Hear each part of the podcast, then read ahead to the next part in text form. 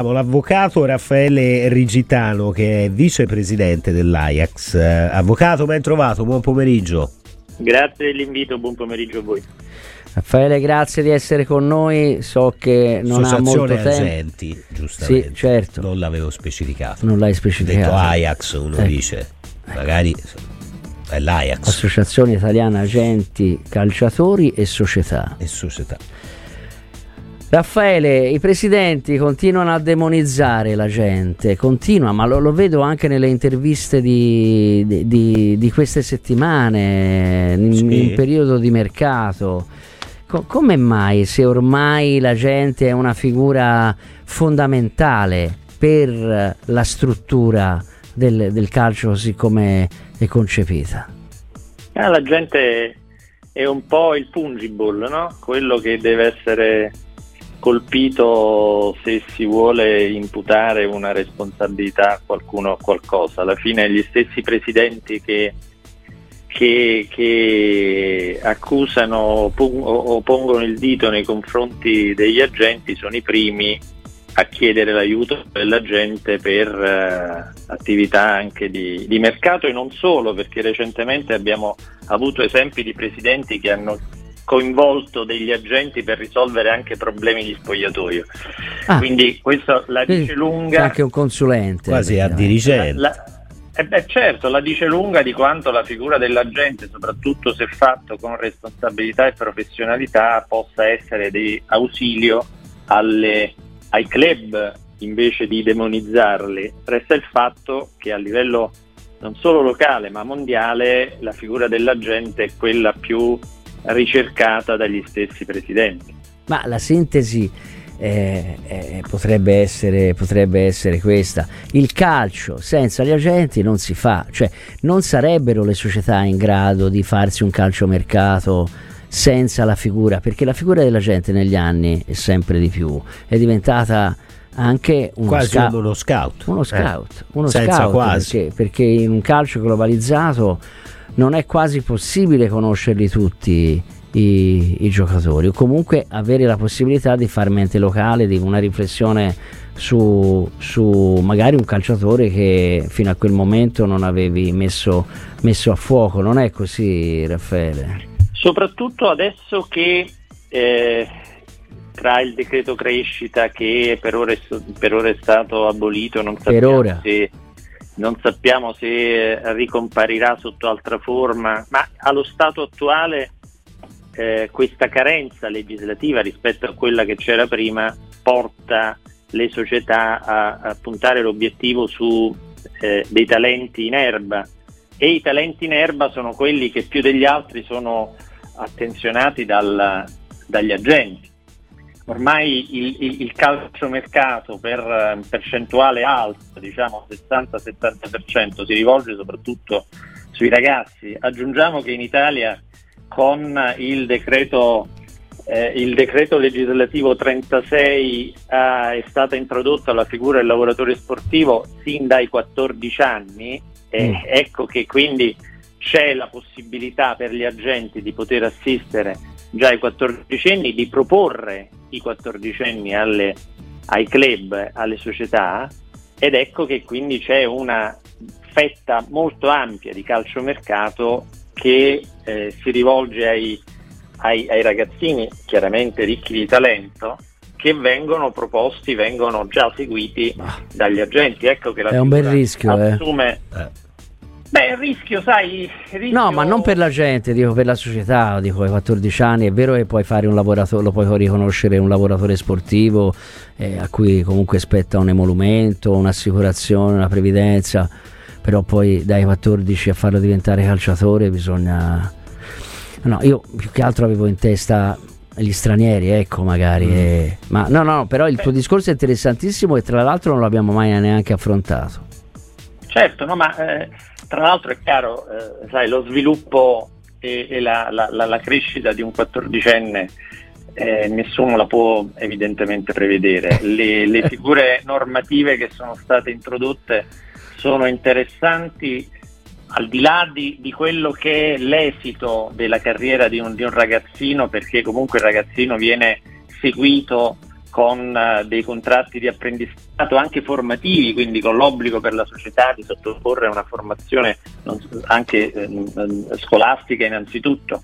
Eh, quindi il, il, ragazzo viene seguito anche di più e evidentemente è una, uh, un, un, istituto contrattuale, una figura contrattuale che eh, nasce a seguito della, della abolizione del vincolo, perché prima c'era la possibilità per le società di vincolare i minori, adesso invece il vincolo è annuale, a, per far fronte a questo grosso rischio, perché si deve fare un club è certo, necessariamente devi, devi, fare un contratto, però al di là di tutto è chiaro che i club non prendono tutti i 14 anni, i club cercano certo, certo. cercano di andare su quelli che hanno un po' di talento e tornando agli agenti molti di questi ragazzini sono segnalati proprio da, dagli agenti, soprattutto in alcuni casi dagli agenti delle nuove generazioni che hanno probabilmente una attitudine maggiore e una voglia anche di andare a, a, a seguire eh, le, le, le, partite. Hanno il serbatoio pieno, Raffaele, ancora.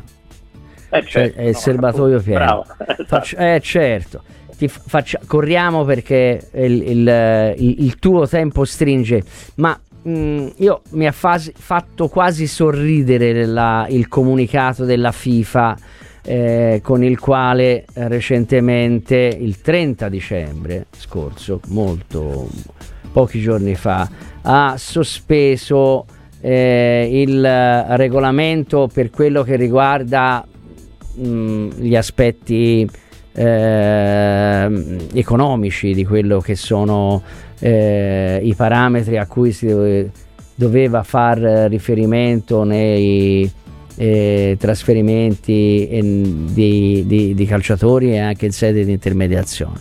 Mi fa sorridere perché la premessa è lunghissima e praticamente è tutto uno sventolare la bontà della, dell'iniziativa. Sta di fatto che la Corte di Dortmund ha imposto la sospensione per non incorrere diciamo, in, un, in, una confusione maggiore. La FIFA ha ritenuto di sospendere questo, questo, questo regolamento almeno in questa parte. Ho detto, ho detto sono stato corretto nella, nella certo. ripercorrere All- questo passaggio. Ecco. Assolutamente sì, e, e, e, perdonami, ti ho interrotto forse se vuoi No, no, no, no, no, no, e volevo no, passarti a parlare. Questo, questo aspetto secondo me è da scrivere anche a quello che è la forza della categoria degli agenti.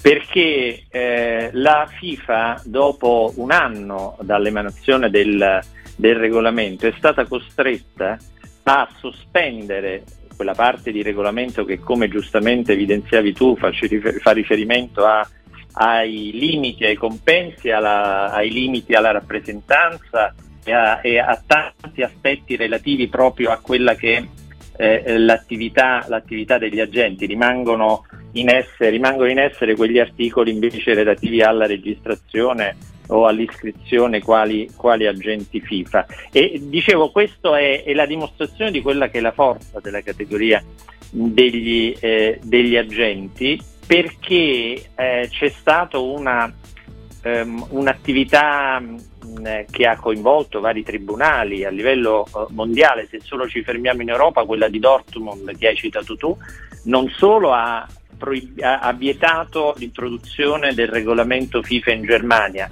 ha eh, esteso questa sorta di divieto a livello europeo, nel senso che tutte le attività riferite agli agenti tedeschi in Europa non potevano essere sottoposti al regolamento FIFA e ha condannato la federazione tedesca al pagamento di un importo perché fino ad un, a una certa data la federazione non aveva adempiuto a quanto era previsto nella sentenza. Sono tedeschi.